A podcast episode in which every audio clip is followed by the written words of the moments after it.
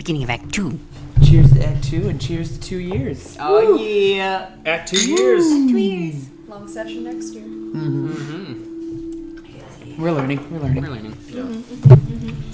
Norwin. Mm-hmm. Mm-hmm. You wake up from that a bit uncomfortable dream, your own words in your mentor's voice ringing in your mind. You shake it off, pop on some T Swift instead, and have a small breakfast, gather your pack, have your staff in one hand, pack on your back, and looped between the um, straps and the actual backpack is Morgiana. Because you gotta get someone to get to work on that. yeah. Raphael's saddling up with some some of the kid, kid the kiddos. Because was it Tal and Susie you wanted to, to, to take out? Or mm-hmm. who you ta- yeah. Yeah, so those Tal and ones I went. Suze, they're looking to head out for a bit. You say your goodbyes. Is there any goodbyes you guys want to do, or just see you in three days, sort of thing? Mm-hmm. You good? Yeah. Yeah, I think I said what I need to say. Alright. Come back safe. We'll see you soon. Yeah, that sounds good. Something on your mind? No, just. No, no. I'm always just maybe perhaps a little bit more apprehensive than I should be these days. So, I'm thinking I should probably go in disguise actually. So I'll put his pack down he'll put his cloak up, stick his arms through the holes that he's going to make into his cloak essentially, and then forge it into that cloak that I talked about which I will show you a picture of the pattern. Basically, yeah, it's like that. Uh-huh.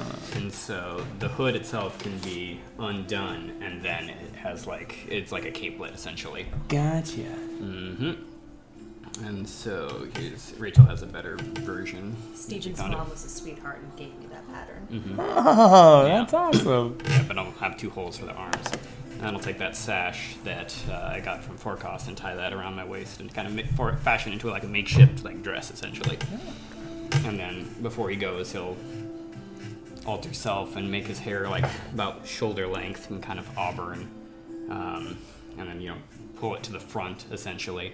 And his features will become just a little bit. It still looks like Norwin in some ways, but it'll be more delicate.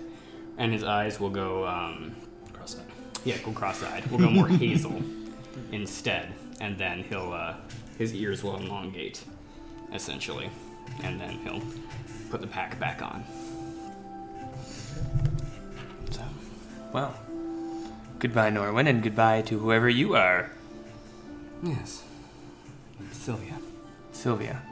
Obviously, feminine, more feminine voice. Travel safe. Thank you. You as well. Don't kill the kiddos. Nah, we'll be fine. Just a walk. Sure. Just a walk. Great walk. As you walk toward the trees, you you you hear Tal say to Susie, "Has that guy been a girl the whole time?" And she's like, "Duh."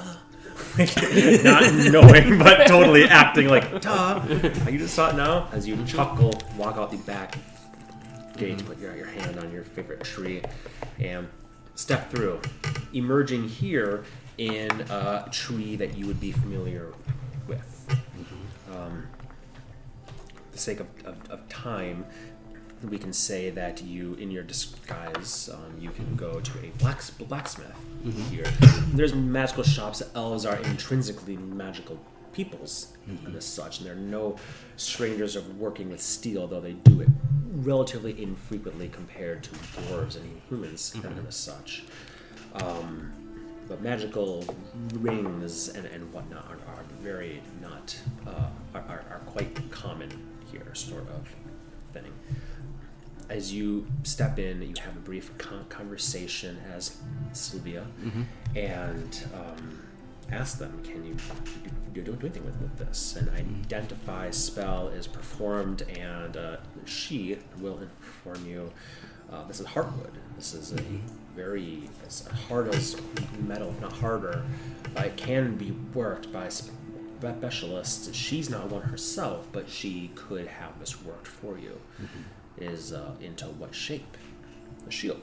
Naturally, your goal. You don't need to tell her, but your goal would ultimately be to get spell stitched, and you very much doubt they're capable of that. If they are, Al's a bastard. Every city can do this. What are you talking about? The bastard, my. It's off at a long con. yeah. Um, so yes, they will work that into a shield. It's not crafting a new magical item per se, but it does. Heartwood also takes magical enchantment fairly easily. Usually, you need things like gemstones or whatnot to really harness that to make the, the lattice work.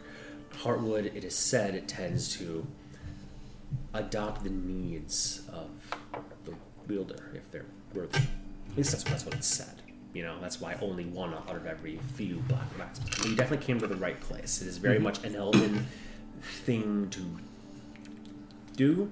Um, not that only elves can do it, but it is an, an elven thing thing to, to do typically, and uh, the capital of all of Elfheim is a good place to go. So that initial part of your voyage is done.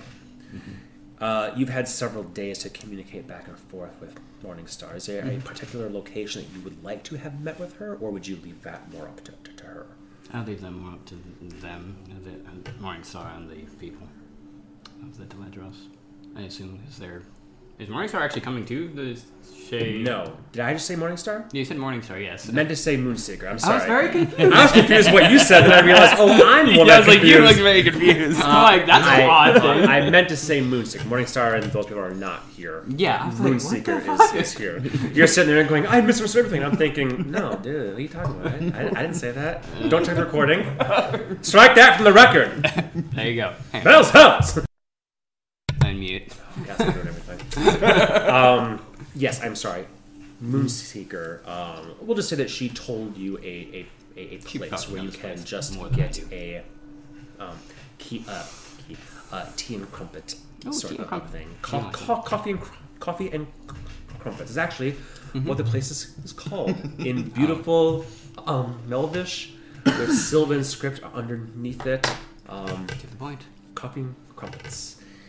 Indeed, as you walk up to skies as you are, you do see your um, old instructor, your mentor, um, Moonseeker, not Morningstar, despite what you said. Yeah. Sorry, I get those two confused. It's very awkward. uh, she is there, and she's sit, sitting outside, um, despite the the the autumn chill that is definitely affecting here. Also, um, she's sitting outside, um, sipping on co- coffee that must be quite quite fresh. You see that the steam rising from from it. The sun is up, and here in this place, there's hardly a more beautiful sight than Shea Caradal in the dawn. She would not recognize you, so I She will might, let actually. you. She might. Why is Because that? Sylvia is the image of his mother. So she might not remember, but she might. As she sips her morning champagne, I guess. Mm-hmm. Elves. Elves, as we're sitting here. Their at yuppie night water. cafe. She'll sip her coffee and look up. And there is a, a recognition, but it's sort of recognition that's like, I, I should remember, but I don't. And she just takes a small sip and sets it down, not saying anything to you, because no, no, mm-hmm. nothing's worse than being, hey, are you that dead, dead girl I saw that one time? So she does not say anything. Sorry to keep you waiting. She'll smile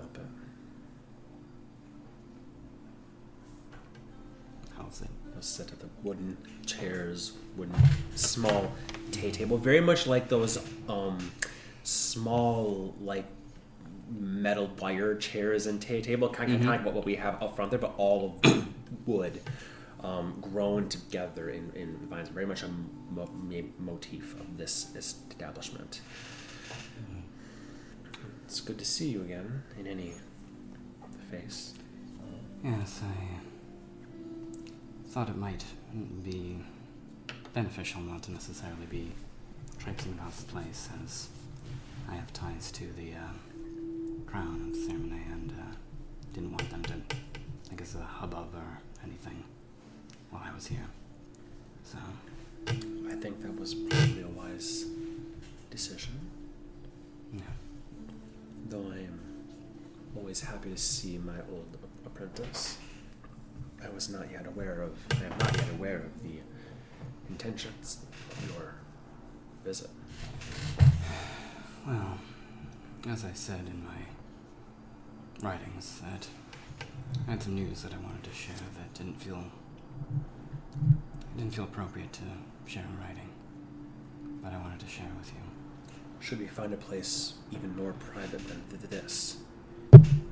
You see, there's nobody at the tables around you. Most people have gone inside. Don't have a very hearty con- constitution per se, so they're walking past or staying inside. Um, you could probably have a conversation in hushed tones that people wouldn't bother paying attention to, but you're definitely not in a secluded place. I'm not even sure what you plan on saying, so it's up up to you what you say. I guess it depends on the level of detail we get into, but I think for the initial run, I think it's fine. Well, there was, if you remember my frantic sendings a little while back about asking for a tuning fork. A while back. There, we wound up not needing that, but we pulled some threads and were able to recover Anixoria. But in the process, we might have found the source of the reason that you and I have been brought together. Of the poison. So terrible. It was a, um, I'll say in Sylvan in case there's any elves that don't necessarily know, the um, heart of perhaps one of the first demons to escape from the abyss. I think. but I'm just thinking of the random chat. Like, learn the lore. Aren't you paying attention? But, sorry, sorry. I didn't know that. I also just love like how ridiculous that sounds. Sitting down in a tea and crumpets, and be like, "Yes, the heart of the first demon that escaped the abyss." It's even strange, you know, like a dark find it. reflection of the first fire giant, the son of Yeah. um, Anam, created by a sourceless. You, you know, yeah, you know. I see his mind never came back from the last time with the Undying Court. There's those cross, cross eyes. Here's a cross, exactly. She nods. That would be good to know the source of such things to stamp it out, if at all possible. yes, we took it back to the Gold City with Anixoria afflicted quite badly with it. She was able to be cured, and eventually we, through my coaxing and prodding, we destroyed it. And what was interesting about it is that I obviously took some vials so that I could study it. Because, as you know, I've been trying to find a cure for it ever since, like, other from purely magic. But the poison in my vials were gone. All the traces of it on my hazmat suit were gone. All the traces of it in the chest that the heart was kept, gone. I don't know what that means necessarily. I'm hoping that it means that this is written from the world. But I don't entirely know. There were some that were afflicted by it, modeling like I had, and they still had the modeling. It could be cured the way that mine was, or the way that I've cured it in the past. But its effects still lingered, at least. I don't know what that entirely means, but I'm hoping that it means that it was destroyed and perhaps that chapter is put behind, and that maybe we never have to deal with such a vile thing again.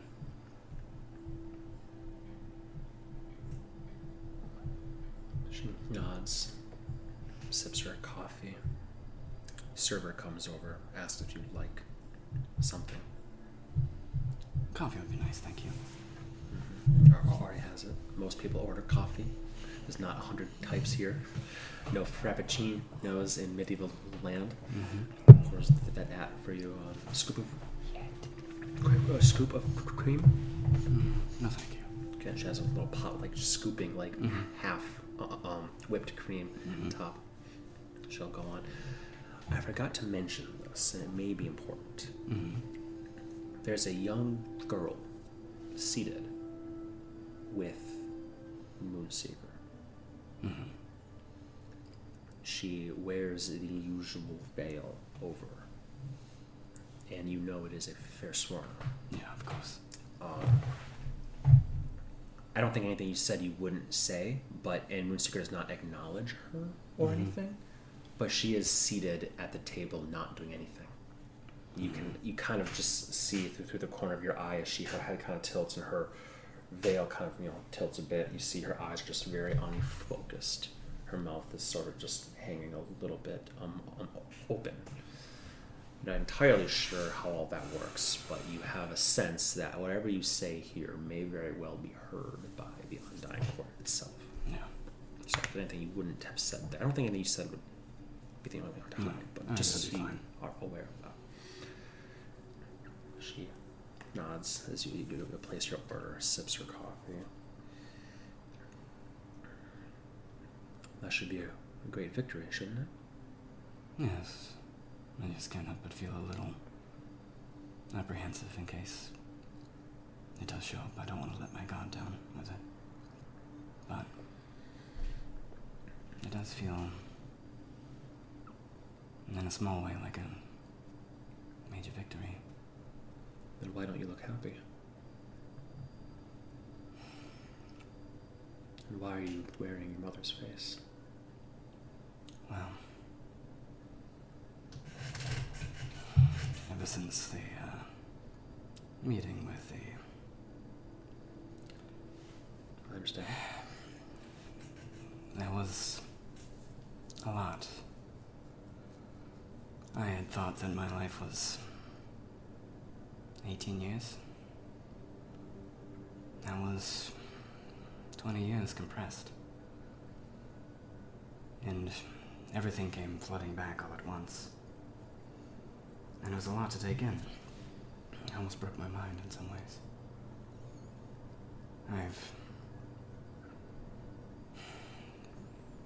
couldn't pass it all at once.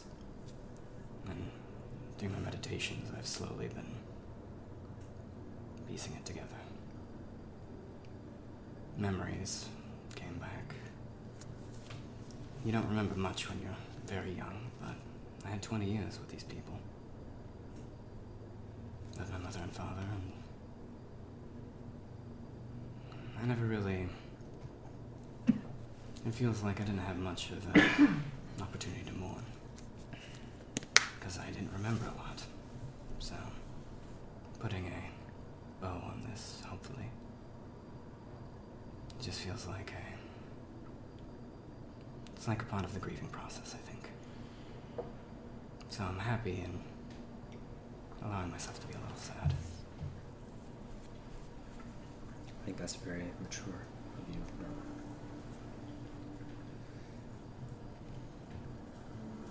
I have a place that I'd like to show you. Now that you've said that, here. When our time together perhaps is more coming to a close. But I am in no immediate rush. I'm not sure if you are. Uh, no, I've a few things I might attend to in the city, but you're the number one priority here.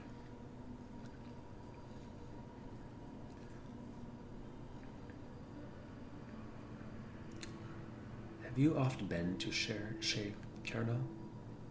I think only once before, maybe twice.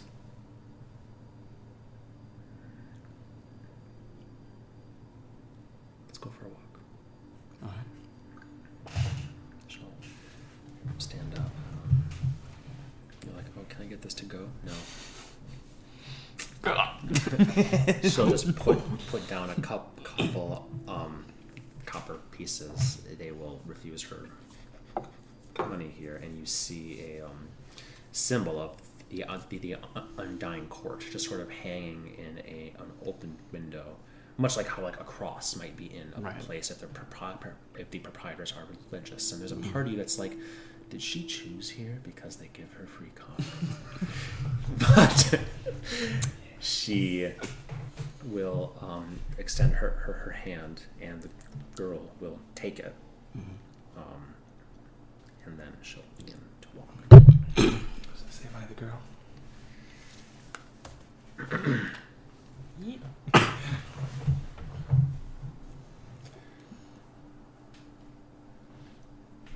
As you are walking, and it looks like she's heading toward. Uh, first, it's following the main roads closer to the heart of the city, then veering off a bit. There is. She stops suddenly, and she cocks her, her head a bit as if listening for something. Your attention goes on high alert, but you don't hear it or see anything different. But you recognize this as oftentimes the de facto when somebody receives a sending.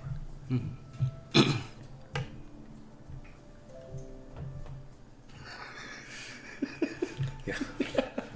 If that internet goes out- goes out again now, it's like a repeat thing. That was like everything going out. Um,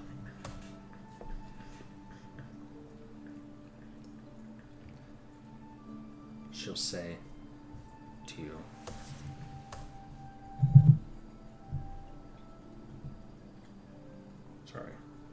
No, the internet's being fucking dumb, which happens all the time. Mm-hmm. She will say to you after this pause and listening, she'll say, We need to go somewhere else right now. Okay. And she will bring the girl and you'll follow her. As she strides quite quick, quickly on her long elven legs, um, somewhere. You don't know, you've not been here Nope, often. I've been here often. Details are not important here per se, but it does appear that she is bringing you uh, more toward the heart of the city, where large buildings are. Not to the main center where you have been before, where the um, uh, Kerslakarn are, but away from that. Sort of an, an, an, an annex, separate entirely thing, but designed similarly to where the Kerslakarn is. You recognize symbols that you have seen before. That is the sort of emblem of the Cormanthir. Hmm. She says to you, now is the time to look like yourself. Now, I'll do the sash. and. The cape changes as your face does as well.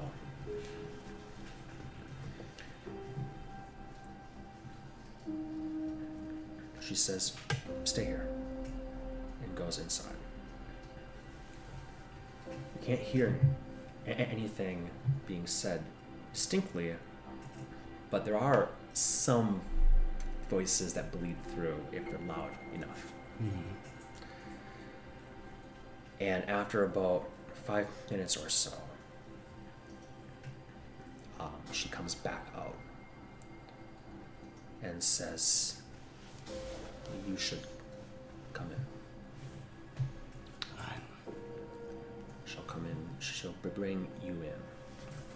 And you'll see in a meeting chamber a number of standing individuals, maybe a dozen or so of them. Mostly elven, but there is a gnomish fellow there, a halfling, even a human. And they are all just smack of that wizardly or mage sort of magical essence, unsurprisingly, mm-hmm. here. In the very center of this space, there is a table of sorts, a circular table set. And there's chairs around it, though no one's seated at this moment in time. And there is a figure standing by this table, on the center of which is a golden ring. From your vantage point, just walking this, otherwise, it's very dark room. And as you come in, somebody else just flick a finger and the door closes. And they turn the finger, locks. There's an immediate sense of uh, some comments are thrown back and forth about how this is of the utmost secrecy. And sh- um, Moonseeker says, Norn was disguised as the very queen of Ceremania herself during the meeting in the Fae States. He was in the very throne room facing the Nightwalker when it slew most of the de- de- delegates there, our own included. He was appointed by the previous king and queen before their unfortunate demise, and the current monarch has not only upheld the appointment but expanded it. There are few others she would trust more, save for the shield of the, the crown or the voice herself. Shield the crown is often an ecline term. Oh, gotcha. Yep. um, another another voice and face that you do recognize in this otherwise gloomy area. Um, actually, if you could decrease the brightness of this down to maybe half what it is right right now. Um, the voice of, of Alustriel Dualan, thank you, says, I will vouch for him as well.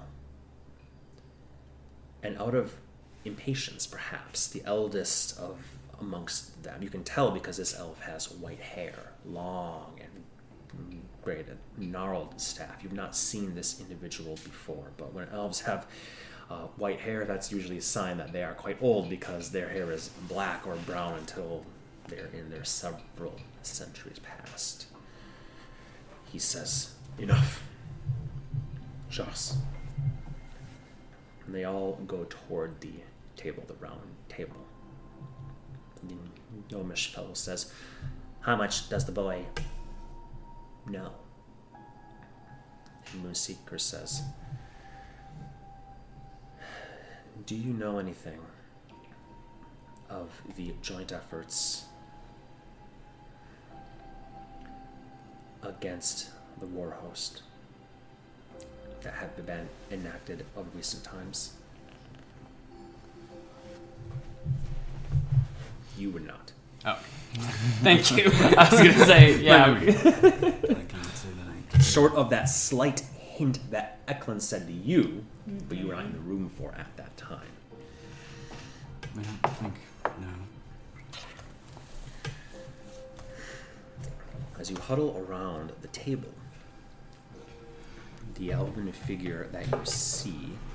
Oh, I'm surprised it even opened considering it's on my work network, which is not working right now.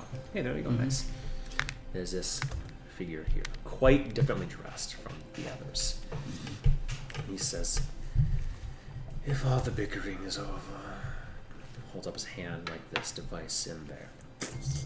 Runes almost like pinpricks of starlight and such fill this space. And as you look into the golden ring with the runes around it and a glass face, it sort of reminds you of the monocle that Luneth Dawnseeker wore when you met him. Mm-hmm. He puts his, his hands on it, and you see images appear there. Darkness. He grabs, he puts a finger on one side of this golden ring and turns. The ring does not move, but as he does this, it is as if watching something in reverse.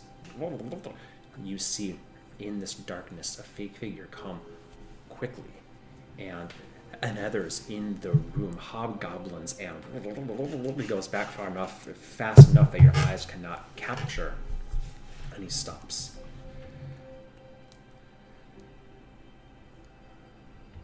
The Corsa Salutar requested that this be recorded for posterity. And I'll tap the center and like rippling water on glass. It ripples back and forth. And it shows an image. There is no sound, which is great because I don't have to describe what pe- pe- people are saying. You know that you are viewing this through the monocle on Luneth Dawnseeker's face. Mm-hmm. You are high in the sky right now, flying. More standing on solid air, if anything. You're speaking.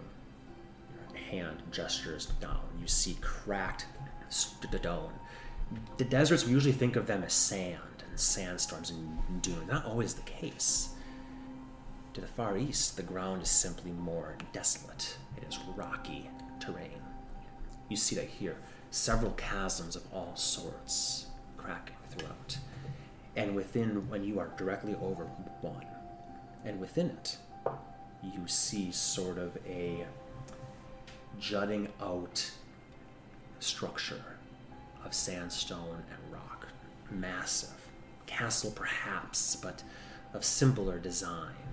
Reminds you more of where you fought Kibao and, the, and the such. Something lost to, to time. Most things in this world are and have been reappropriated. You see teeming figures milling about.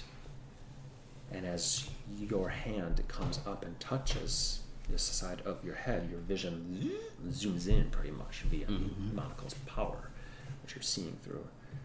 And you see hobgoblins, and some of them, but many goblins, teeming about. Most of them quite well armed.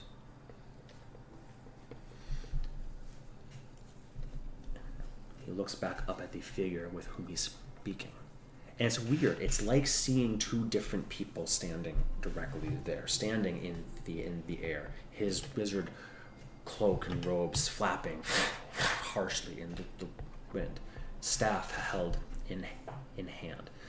And you realize the reason why it looks like there's two people overlaid on, on each other is because he is masking his visage. But the monocle is quite powerful. It can see through such things.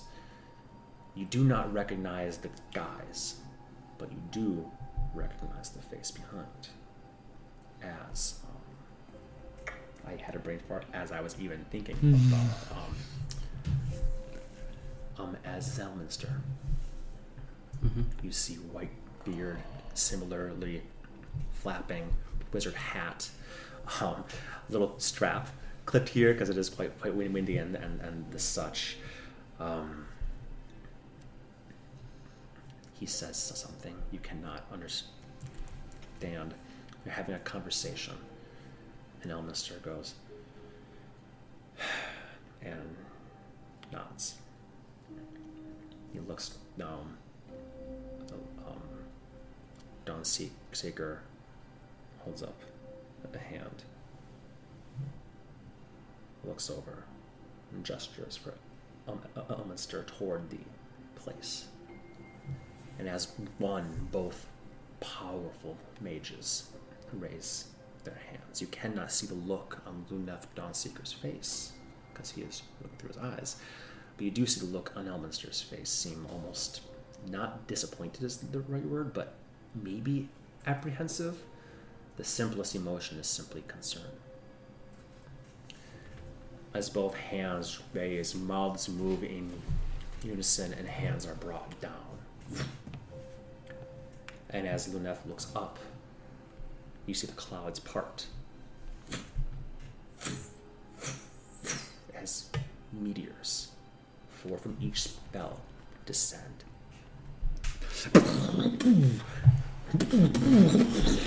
Goblins by the hundreds, obliterated in an instant. the castle itself, the pill, the pillars, the half of that you see jutting out, blasted to pieces. You see a figure, very very small, almost actually more like a d- d- dot to you, um, more than a mile away from where you are right now. But Luneth's monocle picks it up as a signature you must keep tab tabs on and you see a figure in white cloak and or a white robes and vestments. A human, actually, one that you would recognize, um, but not one that you expect. I'll guarantee, guarantee it. Do you remember Father Kestine from Heimat? I'm not sure if you ever even met him. I know you did. Um, The he was a Dorn priest? no, he was the priest of um, Aureon. He was the one who was above. He's a human, big white bushy beard. It's fine if you don't remember. You, But, but I mean, like that one time we went to church, like the, the main priest at that church in Heimat. the the- main one there, yeah, because there, there, there was a temple to each of the sovereign hosts. Mm-hmm. So you met um, Sister Hiphrus, and Father Fleeson was the Boldrei. Um, Mm-hmm. Okay, that's who I was um. That's Okay, that's yeah. the Boldrei one. So one of you guys met this person at some point in time. I think it actually was you because you were asking about details Mm-hmm. about the dragon images and who the hosts are, all that so, so sort of stuff. That's why I called him the Dorn priest. Sorry. yeah. Gotcha, g- g- gotcha. So vestments of gold and whatnot. Um, standing down there, he lifts his staff, very Gandalf style, and sticks it. And he is hundreds of feet away from this destruction. And then he, and he's above too. And the ground literally trembles.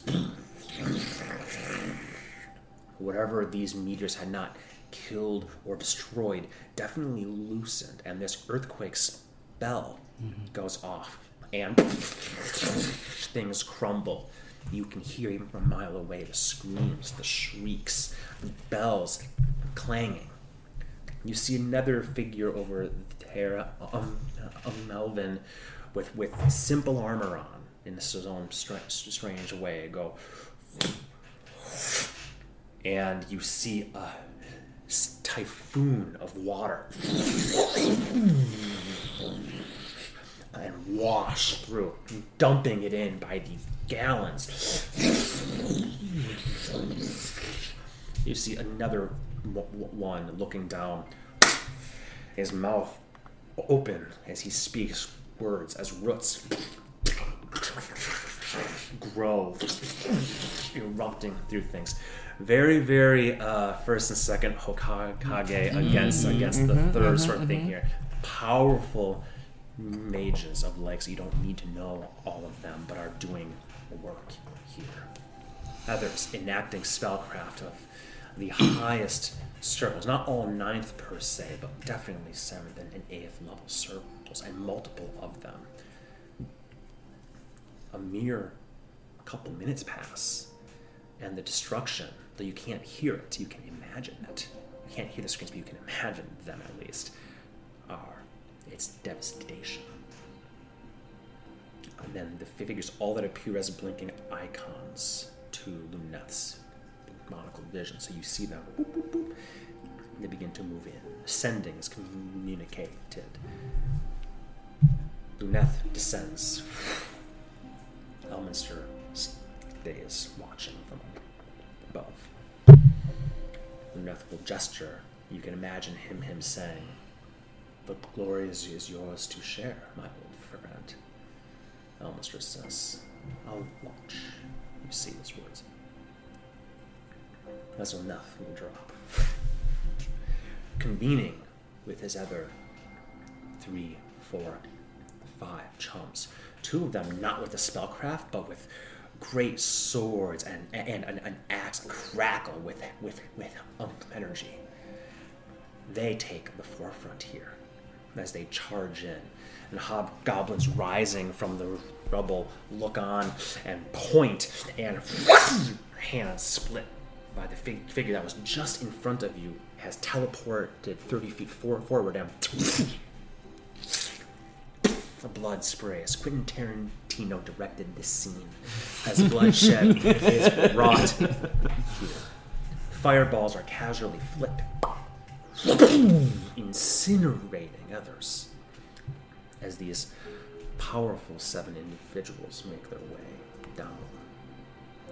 When the rubble is in a place where it cannot be dealt with, one of the pages sim- simply says a few words, puts their hand on it, and it all turns to dust. You notice a familiar type of thing on the back of the hand that you remember from a long, long time ago.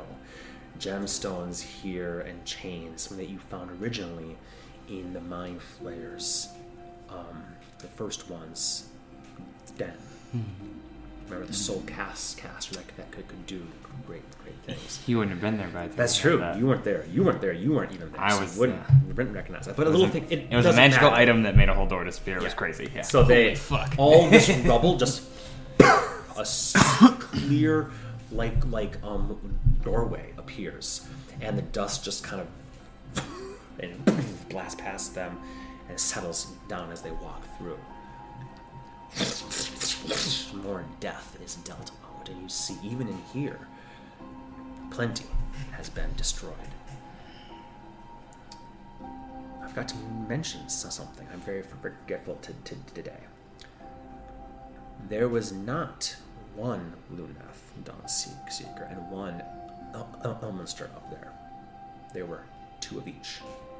You looking at a version of yourself.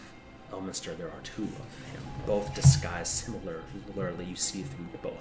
The monocle's so powerful, you can actually see that they are no more than snow, transmuted to another form mm-hmm.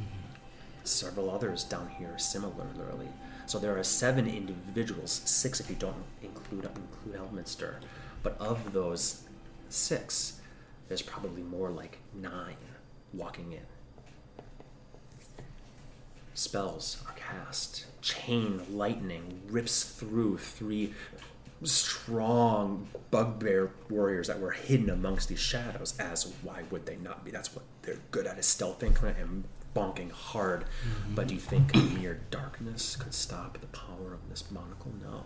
Enough catch a hold of the hand, and all three of them turn to blood and, and ash smeared on the, the walls.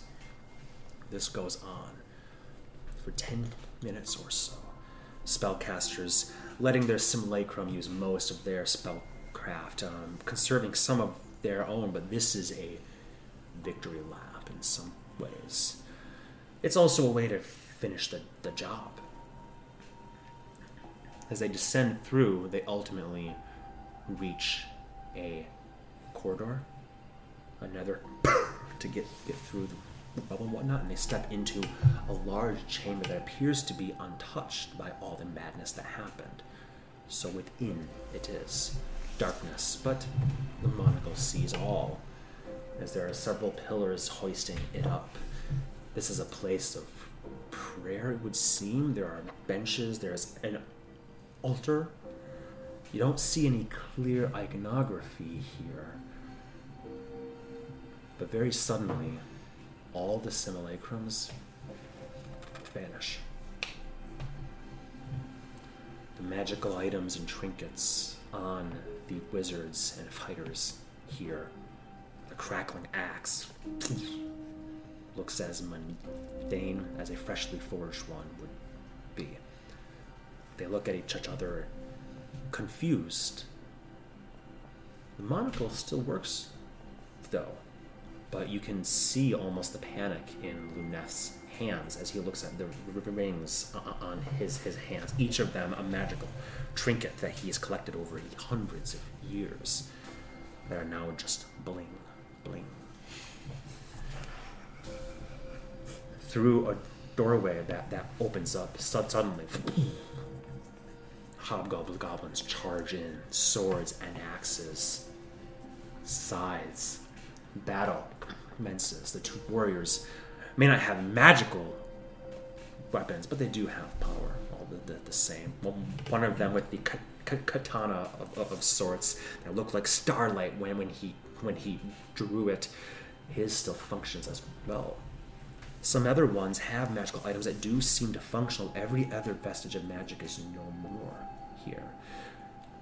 One with the white, uh, the elven figure holds holds out his hand, does hand mo- motions, holds them out, and nothing.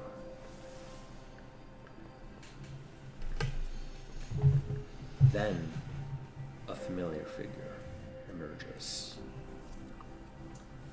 as the crow steps in. He's smiling. He frowns. Luneth looks at him. And Luneth, having not cast a single spell since this anti magic something happened here, sees this enemy and sees what is indeed around his neck and does a look through the monocle and a yellow beam goes straight out defines anti-magic zone. And the crow looks almost surprised holds up a hand know, it looks like it would go right through the hand right through him but instead you see a small orb of darkness appear there Luneth looks at the the others who are the fighting against the hobgoblins is not going entirely unwell. They don't have magical weapons, the likes of which you, some of your folks, have br- br- brought. Those that still work, are only maybe a small handful. The crow bursts into motion, motion that you've seen before, as his fists are all he needs and his speed, as he's stuns and then will flip and break the arms and punch in the neck three, four, five times to the point where the neck is almost flattened. Essentially, decapitation by repeated punching. Mm-hmm. He moves on, trips, grabs, flings at a wall. He immediately turns the course of this battle. The door, the way that they came from, is sealed shut and nobody has the magics to open it. Sometimes the magic returns, and then they do something, and then it goes away again. Something is disrupting magic here. Luneth, because of the monocle, can see on the far side of the room facing them. There is a hole in the wall behind the, altar, and he sees a large red eye bloodshot capillaries through it, looking at them. He tries another blast from the monocle, and the crow grabs his face, turning at the last second, so the wall throws him at a pillar. Monocle falls. For a moment, you're just seeing dangling, and then it gets put back up. A crow steps over, saying something. Smile on his face. Luneth says something back, and the crow says, If you wish. And we'll flick a fing- finger, and the red eye closes. Magic returns. Luneth. He tries to teleport counterspelled. He tries to counterspell the counterspell itself. Another fig- figure counterspells th- that. It is a flurry suddenly of this this action. Luneth brings a lightning bolt to bear. the crow takes it.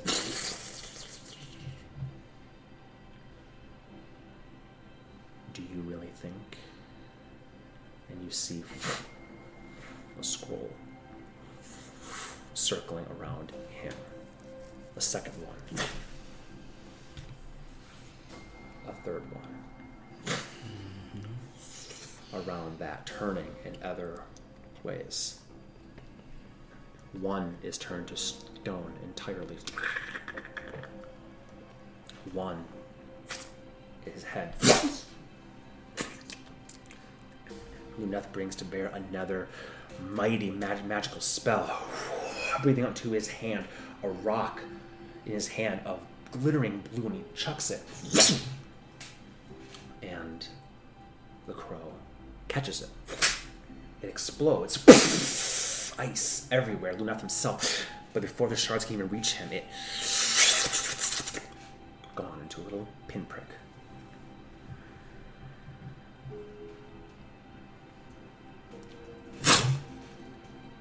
Punch. You see a fist come.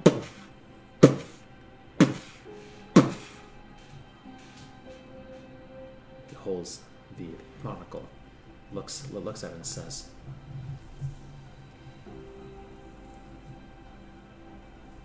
he trans, trans translates, reading the lips. An artifact. This will be useful. Last thing you see from the monocle before it is ripped from Neth and the attunement is, sev- is severed is the crow lifting a foot and kicking Luneth Dawnseeker in the face. The reason why the gold loop de- detaches is because he kicks him hard enough that he flies into the wall. The moment that that connection is broken, the attunement is over. And that is the last of what you see.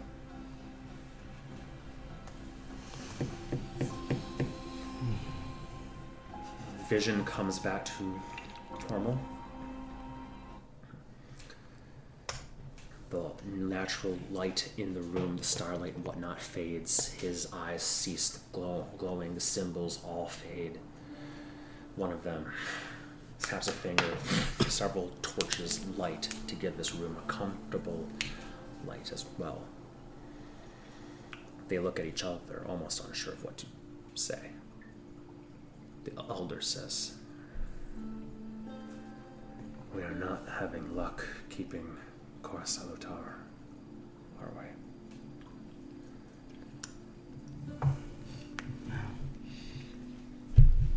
Seems like not. Moonseeker says,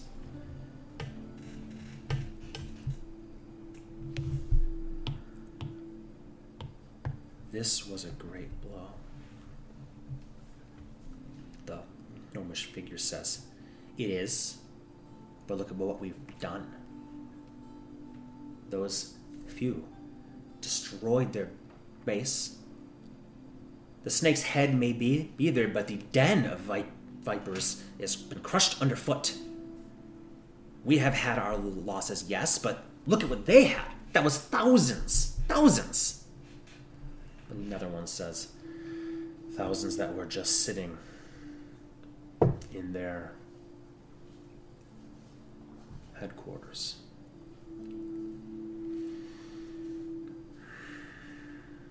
chatter begins to you know fly. What was causing that? Why couldn't they use their spellcraft? Well it must be um, anti-magic. Well why were some able to do it? Those items must have been artifacts as this man will explain. The monocle that luneth dawnseeker wore is called was called the eye of Aureon. it is considered something that the um, that Aureon himself wore it is a very powerful artifact. And magical items of such power are not subject to zones of, of magic.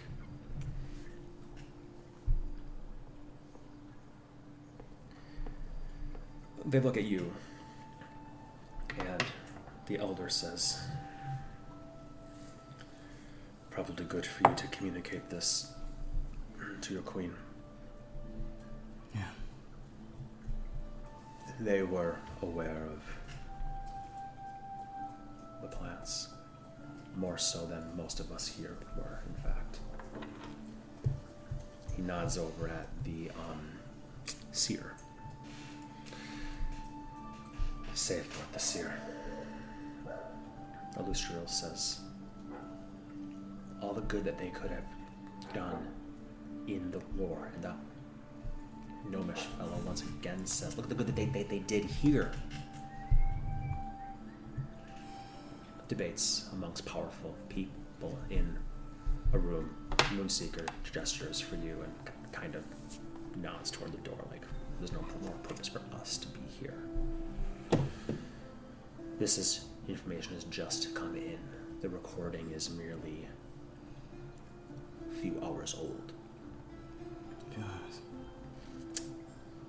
And they, uh, she will guide you out unless you wish to say anything to these folk who basically have already forgotten that you're even there.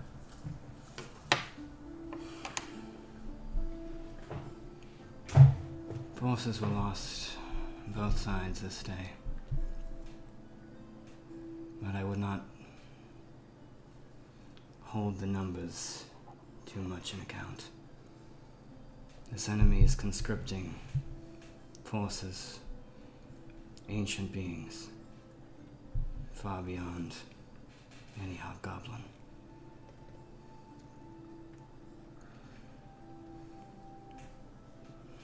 They are still quite a powerful force to be reckoned with, even without their army. Dwalin says Corsalutar was quite fond of saying that this war would not be won by armies but by a few powerful men and women. Is why he acted the way that he did. If he had been successful, we would be praising him. I fear that he was correct, that it will be won by a few powerful individuals. And if that's the case, we will need all the help we can get. It's almost like two wars will be fought one between those with great power and responsibility, Spider Man, and those who need to defend our borders and our cities, such as. They'll nod to, to you, send you off. You and Moonseeker will de- depart, and she'll uh, slowly walk the path away. That's concerning. Alarming, I'd say. Perhaps should have warned. Dawnseeker. That hubris might be his undoing. That the previous had a similar fate.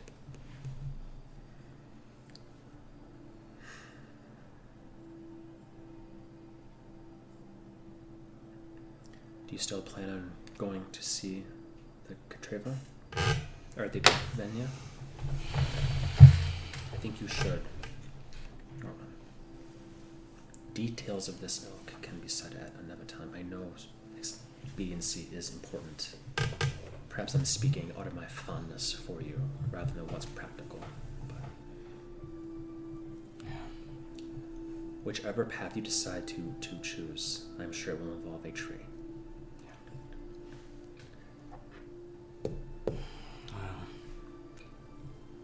I'll convey with my resources, my people in the city, and then decide on a course of action. I'll at least tell them the joint efforts have failed. To an extent. To an extent. And that the Corsa Lutar is no more.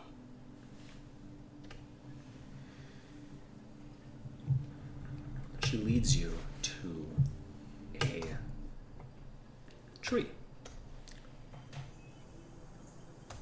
A tree that is within the city technically, but quite near the outskirts of it. A very large, strong, powerful tree.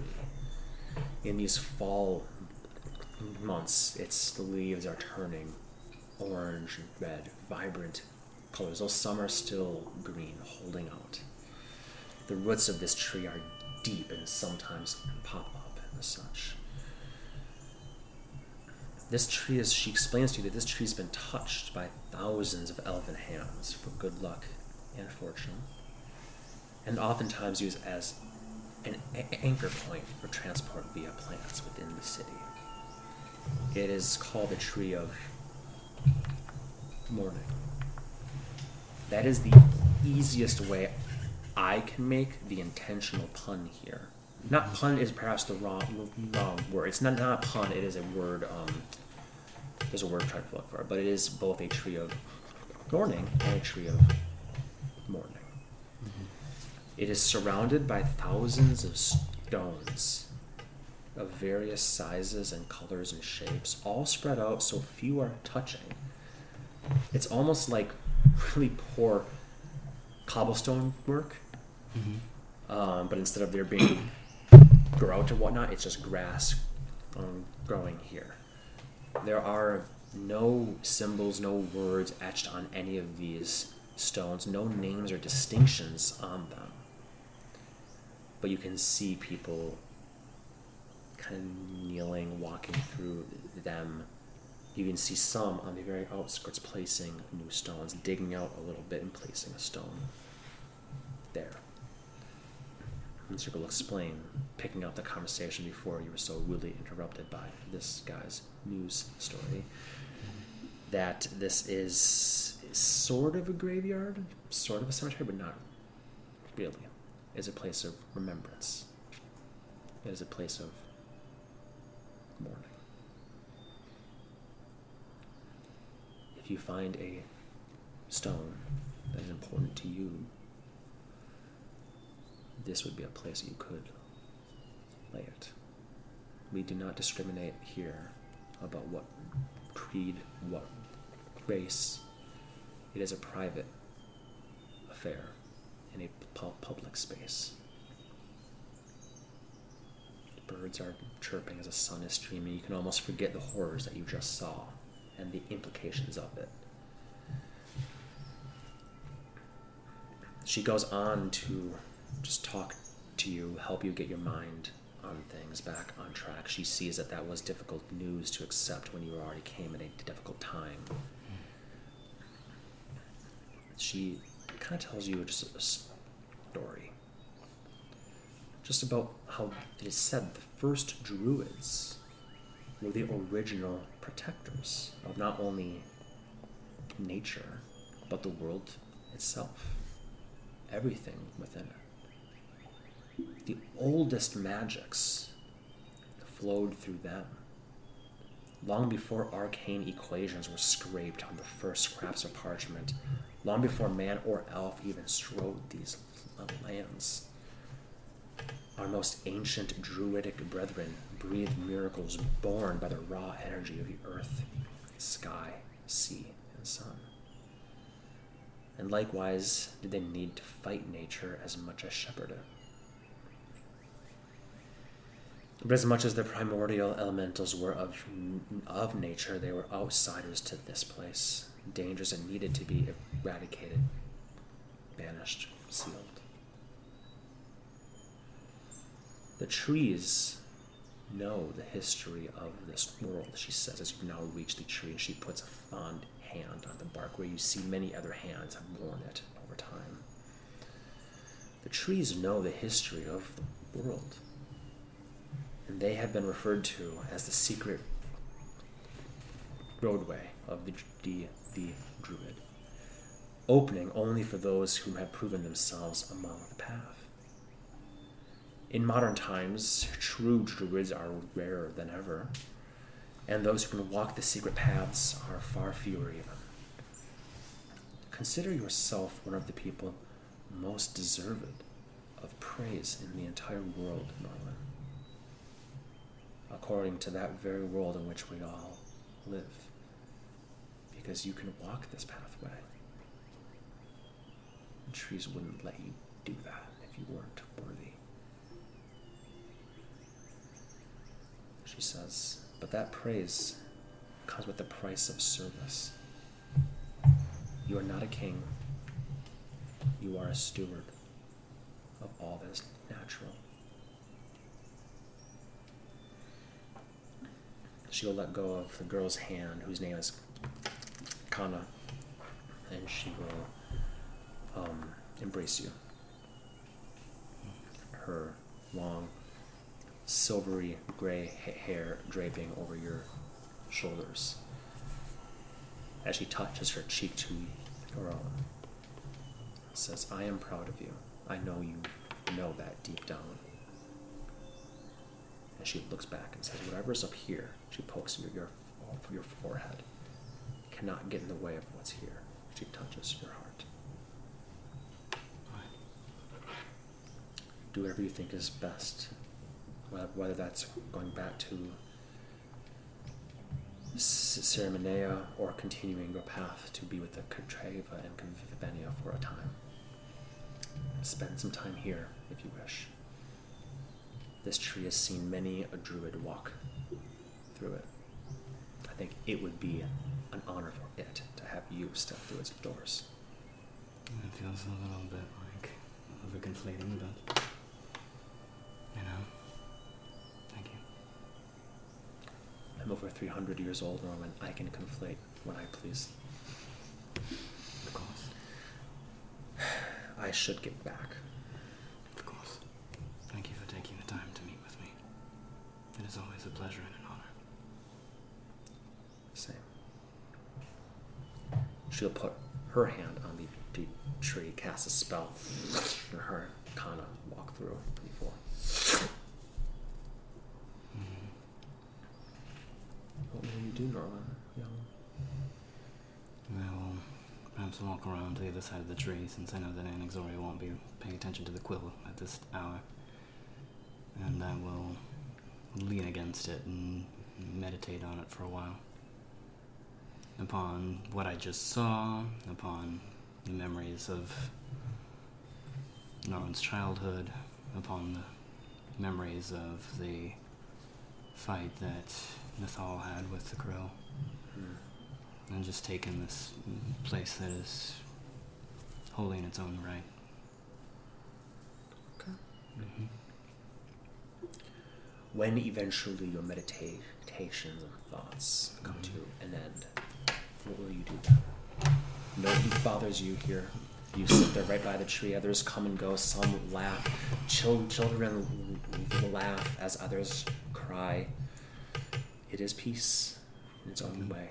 And you, in your elven form, I assume you would Yeah. guise yourself, mm-hmm. feel at home here, even if you are in disguise. Probably go check on a. Try to distract myself by seeing what kind of magic shops they have to see if there's anything of any use here. Mm-hmm. And then. Probably not anything you would find particularly useful at your current levels of No, I assume. po- manpower and. It's kind of a way to distract himself. I understand. And then when he thinks that perhaps it's late enough in the evening, he'll write to Anaxoria and say basically exactly the things that I said, like tell the queen the joint effort failed, or that the joint effort met a extreme devastation on both sides. Corsalutar was lost.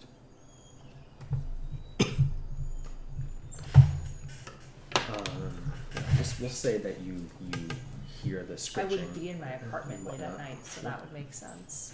What would you reply? if anything? You don't have to write down the words. We'll just be loosey goosey with it. Say okay. Although I hated that fucker, I'm sad to see him go. he had immense power. I will let Else know. Please go be with your people. You've earned it.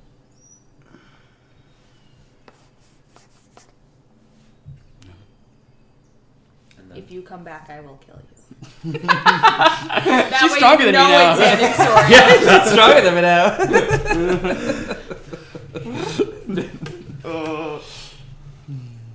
Norman would then go back to that tree, tree of mourning, and would step through. And as you reach your hand to the tree of mourning, place your hand upon that staff held in the other hand, knowing it's going to be probably a couple weeks before they're done making the, making the shield. It is difficult to forge, but that's why it's so damn strong. So they, Yeah. had, they didn't give you an exact time. Elves, remember, elves in time, they're like, oh, it'll be done in a snap. Manana, manana, Four manana. months later. It won't be that long. It'll be like a couple weeks. So it's not like a huge Sure. thing. It's just probably post water plane as well. Yep. Whatever. I would Well, whatever the hell happens next. Um, as you put your hands on the tree, hearing the birds and the wind, the chill air, staff in hand, you cast your spell to transport. Whenever you do this, Norman, you always connect yourself. You f- almost feel like a pulse, like a electrical signal through a neuron as you go into the tree, down to the network of all the trees that you that you know of. The secret pathway of the druids. When you do it on this tree, after your long meditations and what you've been thinking on, pondering on lately, all those same things happen in an instant. This is not a slow thing. This is all an instant dumped in into you. There is that. Where do you want to go? And then there's more. There's another.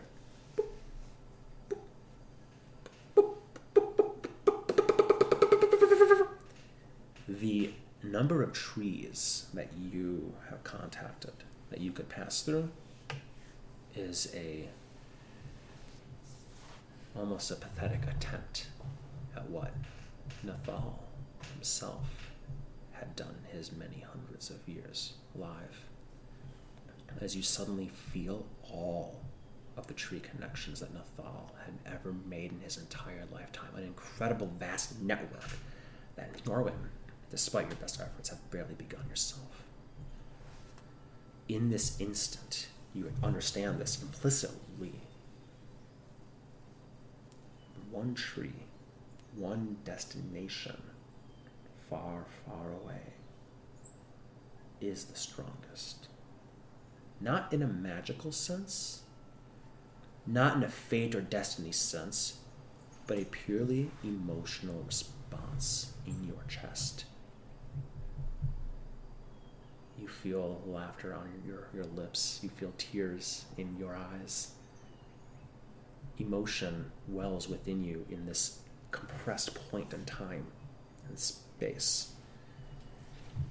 And you know that you can walk through this tree and walk out whatever tree that is that's giving you such an odd emotional response. Or you can go to the one that you're, you're planning on going to. You do not know what this is.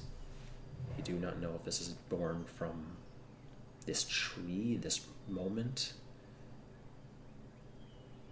But you do have crossroads here, a fork in the hidden roadway. And there's a, a yearning, a familiarity. But what you think and what you feel are two different things, Young.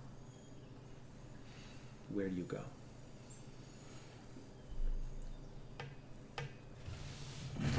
So you've med- meditated on that for a bit.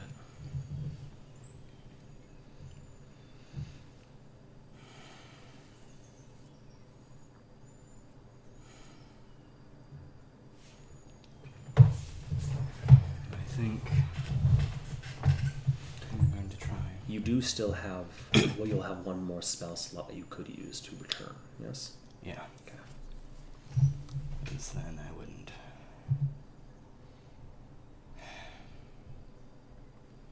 You may be giving up the chance to see your old friends. You may be gaining a chance at something completely new.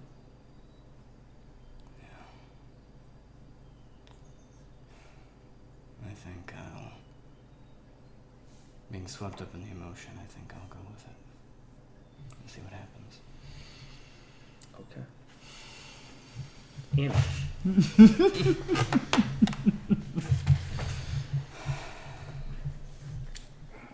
Told you tonight would be some, some controlled chaos. Hmm. Annie. You inform Elspeth of this information. Presumably, at least. Eklund is quite concerned. Of course, everybody is. They keep it quite secret because, after all, this was not meant to be a thing that everybody knew about. The hope was that the war would simply be over and done. What Elspeth's immediate concern is, naturally, is Retaliation. what does this mean? Yeah. If he was sending meteors from the sky at our villages and hamlets and city centers for stepping across the border, what will this wreak? It is a dangerous time for all. Eklund will tell you that uh, he.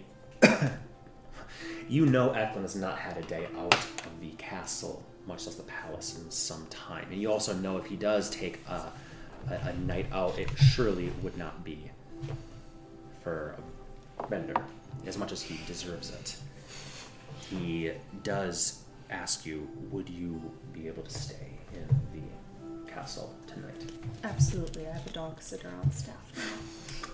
Good. I have, That's why she wanted to be a princess. I have people I should meet, meet with and things to discuss. Absolutely. I will be here. Okay. He will exit. We find you in your office, looking through paperwork, um, jotting down some things, transcribing some notes from several conversations, debating where we move these pieces or these pieces here. But those are more military things. I also Elspeth dealing with a lot of all the different districts and the chancellors of the councils of those districts. Districts, we need more X, we need more Y. You know, um, which is very, very realistic. And so you're looking upon that.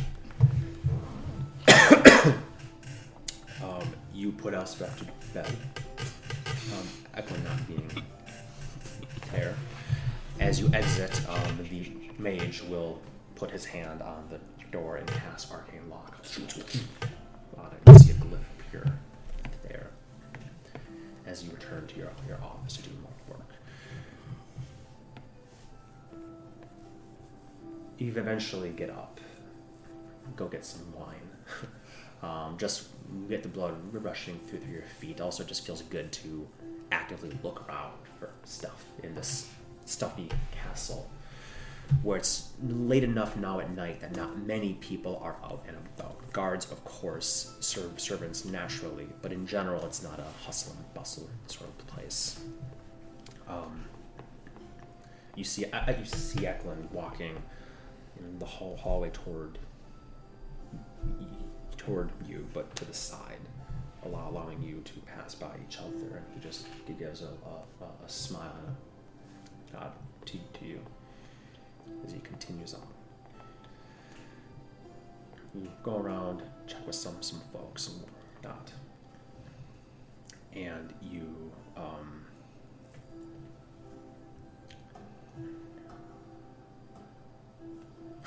footsteps. That's him. There is a moment when you return to your office throwing uh, another log on the fi- fire and a blanket over your door, your lap. Despite all the insulation of the castle, within the castle, within a room, all that stuff, it is st- still can get quite chilled. And there is a sending in your head from Eklund. And he says, did you just go into Elspeth's bedroom? My alarm was trig- triggered. If you didn't, get in there now. Because you know that only you and he have a key. I did not. I'm on my way. Meet you there. Okay. And I will. You know that you can teleport there if you have the dimension door. Your office is within 500 feet if you I would dimension door. Right there. you appear just within the doorway. Eklund is standing there, just within the do- doorway. You appear next to him, pretty much five feet next to him. Has a scroll out, and the, the words on it. What do you say, or do? I read the scroll. It is arcane in nature. And just then, you see Elspeth lean up out of bed, her blonde hair, her blonde hair a bit disheveled, but still nice ringlets and such. And she looks and says, "What are you two?" Has silence fills the space. Your heart thumps in your ears. I would lunge forward and grab her the moment it goes silent. Okay. Roll initiative.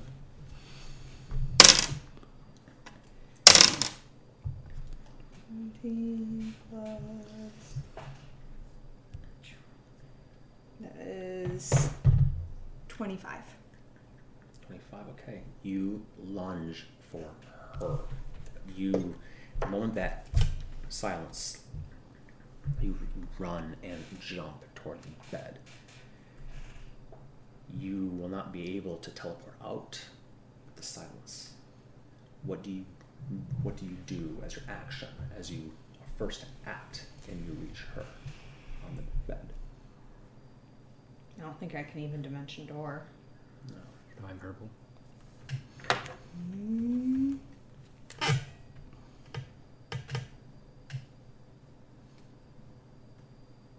I mean, I would probably cover her with my body or try to get her out. I mean, I would try to perceive if anyone else is in the room first. Okay. I'll make a perception check. That is a good thing to to do here. That's a bad one. Um, perception, that will be nine. Well, 14 with Icky. I think Icky I think it could be, be there. You don't see anybody else in the room, just a small table, armoire, wardrobe, what what not there. You kind of just put yourself in front of of Speth, being the one to act first, which may save her life, may not. As Eklund drops the scroll and just and he grabs his sword, puts his hand on it, looks at you. Gobbo's eyes look exactly like him, but the intent behind them is not your Eklund. As he dashes for- forward, he pushes a button on the side of his sword, and you hear a clang of springs going. As the sword is not a sword, it is a dagger, merely this big. The springs just come pling, bouncing out. But as he leaps toward you and pushes that, it pushes his hand in an unbelievably fast arc right at your neck. This trick can only be done once because the springs pop, pop, pop out. It does give him an advantage. 15 and change will hit. Um, it also gives him sneak attack because because he has an advantage on this. Um, it's not a crit though, so you're probably still alive. You take 56 points of damage. As he lunges forward, you're just like you just say that, but nothing comes out as he at your neck. You duck your head, not not obstructing her. His dagger hits your horn and shears it straight off.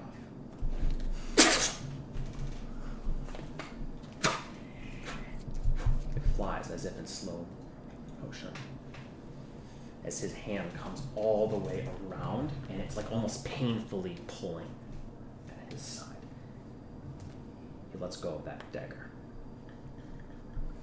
He will grab a second one from behind his cloak and take a slash at you as he went.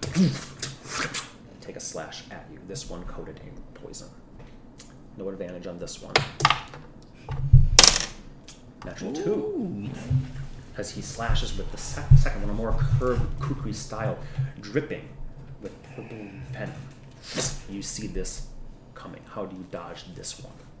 I, with Elspeth behind me, shove her head down and go down myself. Okay, having one horde, and it's, the horde itself breaking off does not hurt you. It feels very weird, but what does hurt you is the amount of your neck whiplash as you like. Yeah. That took a tremendous amount of force. That's why you took so much damage. That would have broke a lesser person's neck easily. As this comes, you you just throw yourself on top of her, and the blade goes over top. You can go. Um.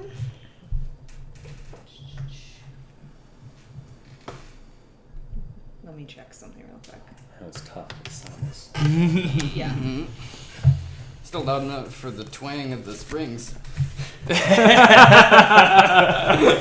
how fast it was. Which makes it even stranger. the springs are enchanted to always twin. It makes No sense. matter. It makes sense. So much shit is happening. I've been like shaking the whole session.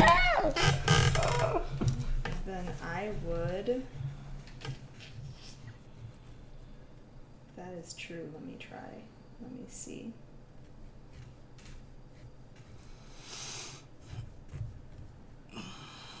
Yeah. I would.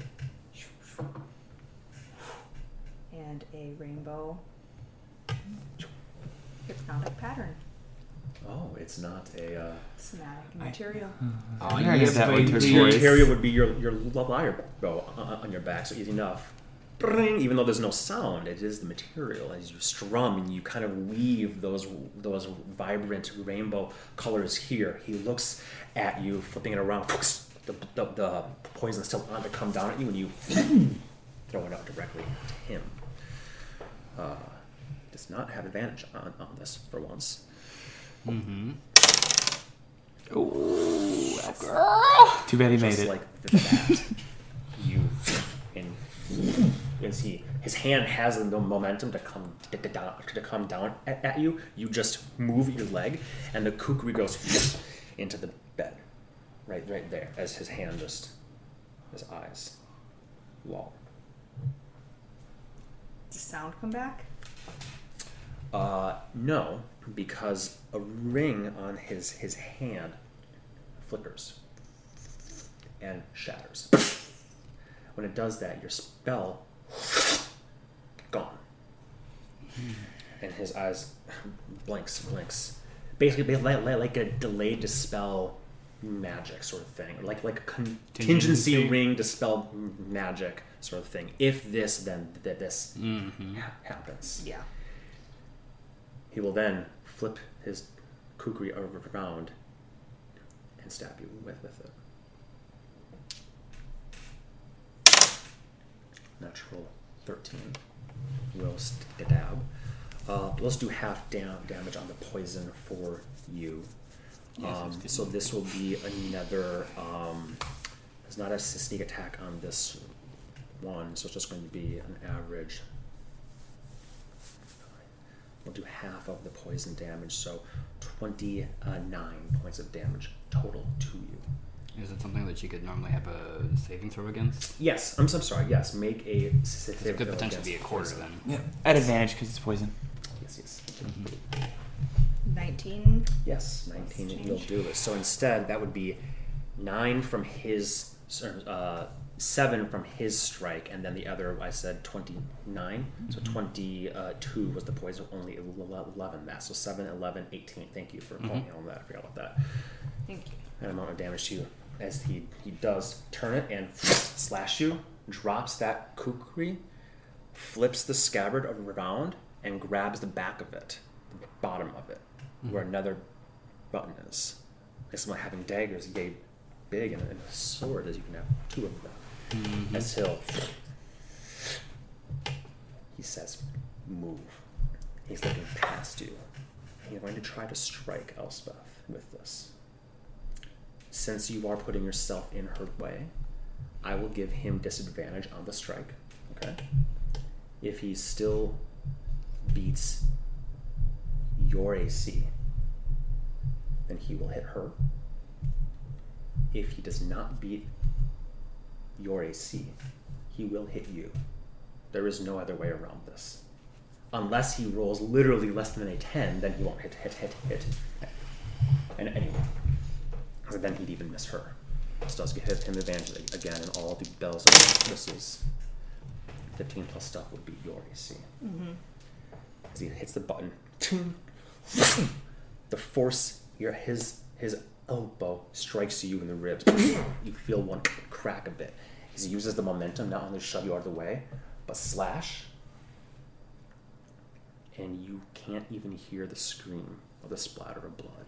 Would that be? You said it had a disadvantage. He had the advantage from the, I assume the second dagger trick. Would it just be a straight roll then? Uh, that's true. That is true. That is true. Twelve stuff. Yes. Mm-hmm. Thank you for calling on that. That, that, mm-hmm. that though. Tried. No sneak. You turn mm-hmm. and you see That's true. cut from here, her head lolling as it falls. Make a quick perception check for me.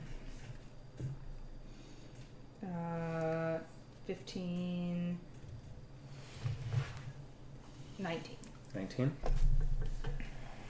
Bad news is this girl is dead. If there's a silver lining, it's not Elspeth. Looks like like her, but it's not her. No magic. It's like a, a look-alike sort of thing here. As there's no sound here, but you see, as he does not see this, but you see from one eye this, and your eye flickers this way, and you see from the, the wardrobe, the door opens up. And you see the back of the wardrobe is also opened up to a whole separate small room there that barely contains a bed and a nightstand. And you see Elspeth with that wand that was her mother's, and she has been practicing with. And she looks furious and turns, shocked, sees you, horn still slowly falling, and just hits the ground, and she points it. And silence as it may be, a blast of radiant light hits the figure, throws him into the, the wall. Six. Silence is gone. It still maintains a concentration. All of a sudden, you can hear again as Elspeth just looks at you and it's like, kill him! Just sick him! Kill him! sort of thing. Her wand pointed at the fig figure, channeling more of its divine power through. What do you do? Okay. Backhand him. and Another vanish. dimension. Yeah. Bye. mhm You backhand him and gone. What happened? Who is that? I don't know. She scrambles out. She's in her n- n- nightgown, bare feet, pat- pattering across the rug and the stone. She goes, "Oh my god! Oh my gods!" As the girl is, her head has lolled and she slumped back. Blood is pulsing, pulsing, pulsing. And she's outright dead, not like. No, yeah, that Yeah. was four, 56 points of damage you took. Her HP was a Well, grand total. It It wouldn't have been a a sneak sneak attack, attack. though, because it was a straight roll. Ooh, that yeah, she's I was gonna say, she's a commoner, she's her HP still is dead. four. Yeah, she's dead. It's like, it Can doesn't the matter. assassin do more than eight damage without a sneak attack? You fling open the door, which is only possible from this side because the arcane ward. So you grab the knob and push it open, and it does shatter the arcane lock. As you open it up, the guards are all there. They're looking at the door, having literally only heard the last "kill him" and the word that you said as you smacked, and strangely springs for some weird reason and they're looking shocked and then they yeah what would you say An assassin in the queen's bedroom, and you allowed this to happen. yeah And then I will turn around and say, Elspeth, go back into hiding. Now. she will flick her wand at you and a column of light will appear around you and give you uh, she'll use all f- three of her remaining charges to give you 30 hp back as she says right right and then goes and closes the, the wardrobe and closes another thing to you hear some locks going on. Those that were in here look as equally surprised as you were that the queen was there. They're they're confused as fuck right now. It seems like they did not know that Elspeth was sleeping there, and this was a look look like any more than you knew knew that. But very likely, they, they explained that, that nobody came through here at all. Very likely, the assassin got in the same that you did, a t- t- teleportation of sorts the wizard goes on to say that there's a there's a there's a fucking um, glyph of warding here that should capture so so so, so and so with a hold person spell. But if he had one ring, he may have had two. Have you seen Eklund at all? And I will do ascending and say, Eklund, are you coming? as the figure reappears. Let's just say he is slashed, beaten, bamboozled, and captured wholeheartedly.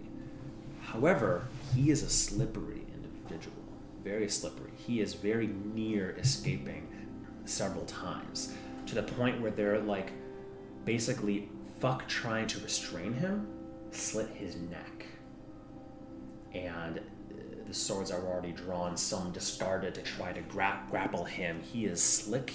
Let's just say he's lubed up, in a sense, and he is not to be captured.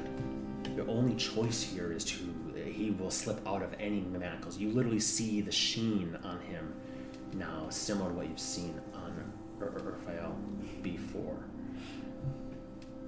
Do you have any way to restrain this figure in a more permanent sense. Otherwise, they will kill him, which is not the worst thing. I would do a resistible dance on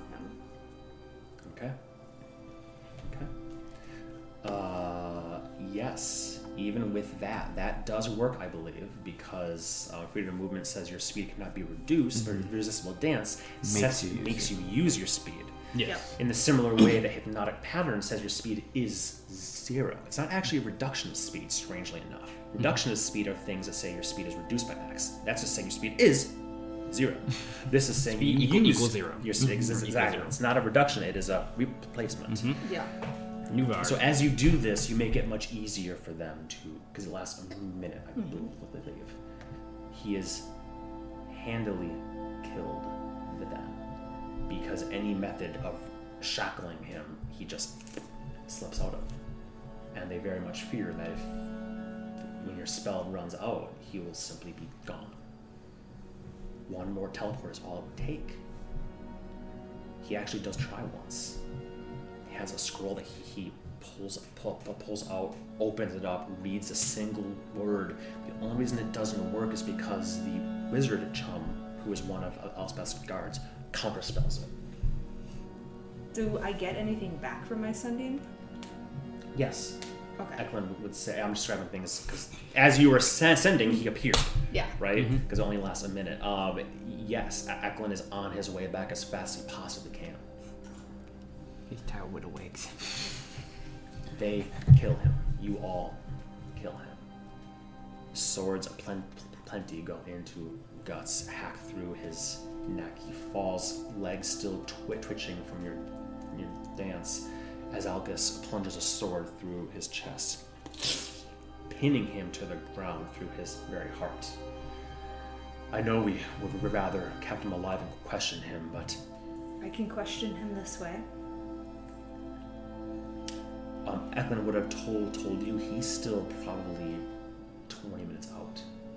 This all happened so fast. The c- city's a big place. Wherever, wherever he was, as fast as Eklund can get there, he's still 20 minutes out. And who checked that it was Eklund coming into the castle again? We'll do a full investigation. I expect their name on my desk by morning. This was an oversight. This is unexcusable. They can move to Lower Dura for all I care. Well, it was Tibble, so I'm kidding. There's an opening in his house. Uh, Back, how to could you? expedite things a bit, at this point, Eklund does return, looking distraught as all fuck. Seeing the bloodshed from two dead bodies in the bedroom, guards fill him in. He's actually furious because he is being accosted at the front door. Like, how do we know that you're actually you? And he's like, it's fucking me! Like, I did this to you! It's very like like a whole thing. When he finally does come, he's got guards surrounding him. He's actually in shackles. They only agreed to let him through if he was wearing shackles behind his, his back. His wand, his sword removed, his boot da- dagger removed. Doesn't care. He just is like, this is fucking, what the fuck's happening he here? Comes up, sees you, you fill him in on everything he uh, has everybody else literally just you and him in the bed- bedroom. Elspeth does come out. Oh.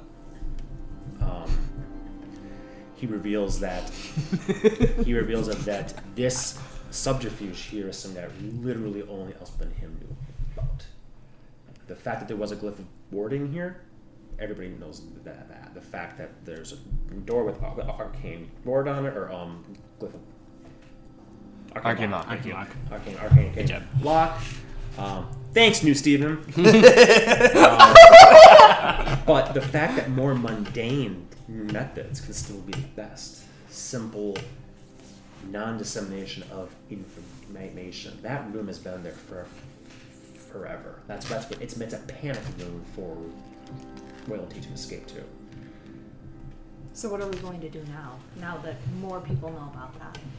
Move her to a, a different room. I don't know. You mentioned to me something a while ago about a safe place. I have a safe house, yes.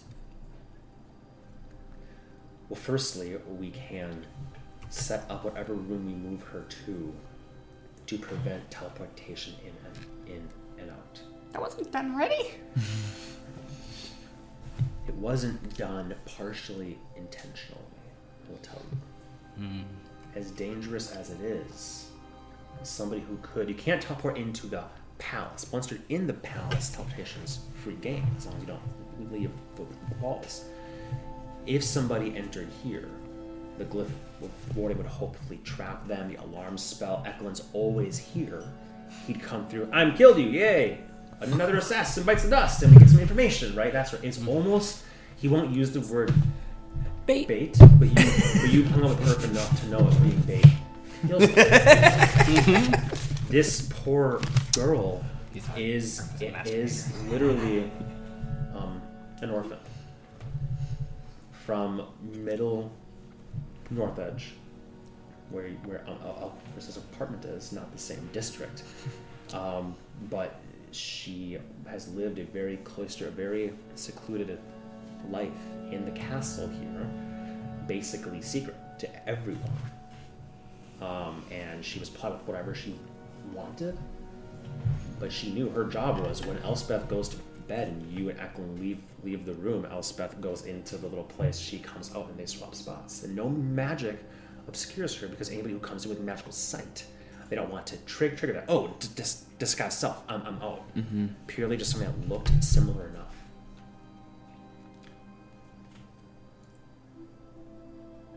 Eklund is unsure if we should revive her.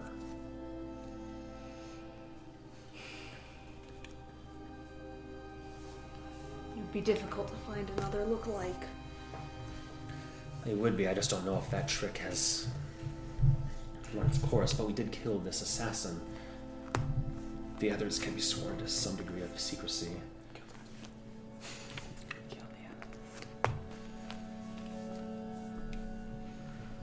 She deserves a life. But the problem is the secrets she knows can never leave, you see? I would love, he says to you, he would love nothing more than to have one of the clerics raised dead on her and then give her a thousand platinum coins and send her off to Heimat to live the rest of her life in luxury. But you can't. Modifying her memory, that only does 10 minute chunks. It, she simply knows too much. The only reason we bring her back is to be paid again. And that's exactly why he's saying this is a hard decision to make. She just died. The terror that she probably felt to bring her back and say, You're ready to do it all over again. Maybe too much to ask. It may be crueler than letting her rest.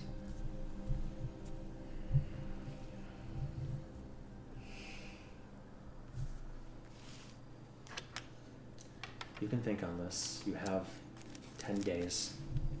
Actually, you have infinite time because Gentle Repose is a first level spell. It's easy enough for, for a- a- anybody And ritual. To, to, and a ritual. so you have essentially, in the courts, you have essentially infinite time to make this decision. But it would be wise to make it sooner rather than later for obvious reasons. Yes. Why does he look like you? Uh, it is a mask and makeup you would find.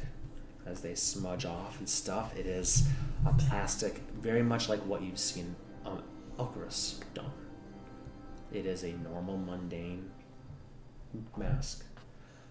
The sword on his hip, despite the fact that it was clearly a, da- a fancy dagger with springs that is busted now. Once you use it once, it's like not, not, not usable anymore. This was meant to be a one and done thing, but everything he's wearing is like an exact replica of what Elk- Eklund wears. The only possible hint that you would have possibly had was his bit of a smile and nod toward you in the hallway. It was a bit Knew you wouldn't have smiled at me. Mm. I literally said that, thinking you might go, that's a bit strange. Yeah. He's back s- s- s- sooner than I thought. He's smiled at me. He's a bit out of character, but why would you think that? No fault of yours. In the end, all is could be far worse. Your horn can be regrown, you know, by your chum. But until then, you could go to the Panaceum and demand, I want this horn re- regrown staff, or the the, the, the, the, ring that you got that Urk probably has at the guild hall. So it's not, not a permanent disfigurement by any means, but it is something that will be a stark reminder for you until it grows back via whatever means you wish. The ring would probably make a lot more sense. Um, that this was a close, close call, probably for you too. Yeah, I was under 30. Mm-hmm. If that second one had hit you, I would have been done.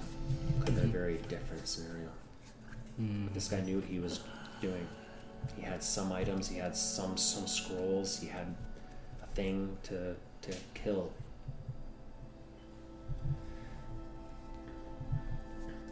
You can only imagine the guard level rising even more. You're right, there was a degree of com- complacency, some malfeasance here in the sense that Eklund is a trusted figure. He doesn't leave often. When he does, and then he co- comes back, he was looked at. Are you really you? And of course, of course, I, I am. Um, in his his voice and everything. So it was. Uh, they'll need to look carefully upon everyone. And you know that uh, staying in the castle may be something that you'd want to, to do despite your brand new condo and your everything else like, like that. The threats of the world are still very much real and very close to home. Speak with Dead is eventually cast upon him. He will not answer anything.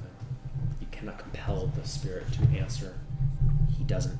No matter what you look like, you have no idea what to even look look like. He does not answer anything. He doesn't make any claims to the fear. fear. He is a consummate professional, even in death. That's it.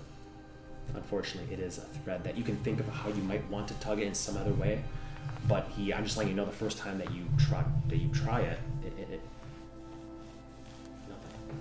I would try it as Master Fjarlin. No recollect. No, nothing at all. Does not make any difference whatsoever. He's not even. He's not even an, an elf or a, a, a half elf. He's a scummy human. They're the worst. So had to that kill me? brings us to the end of this Controlled Chaos Night session here, where news is give, given on, on all fronts. You all will have plenty to share amongst each other in time. Fortunately, we've RP'd all this, so we can just say, I tell them blah. Mm-hmm. And Morwen, mm-hmm. as you step through the tree into a lovely fall forest, birch trees and the such, blue orbs hanging, tangled roots and vines amongst the trees. You see a stone circle before you with runes etched into them. A great stone archway that comes over, and a second one that comes over. There's almost like doorways that go nowhere. And you have a moment of recollection as this does look familiar to you. Do you know what I'm referring to? Is it Nathan's sanctum? sanctum? It is indeed. His Druid Grove, I should say. But it's more specifically, Does this look familiar to you? Ah, shit, I'm gonna die right here. There is, now that you've stepped through it, you can see this is very much the same con- construction as what is under the dome of the Starry Lady. What is that bullshit, man?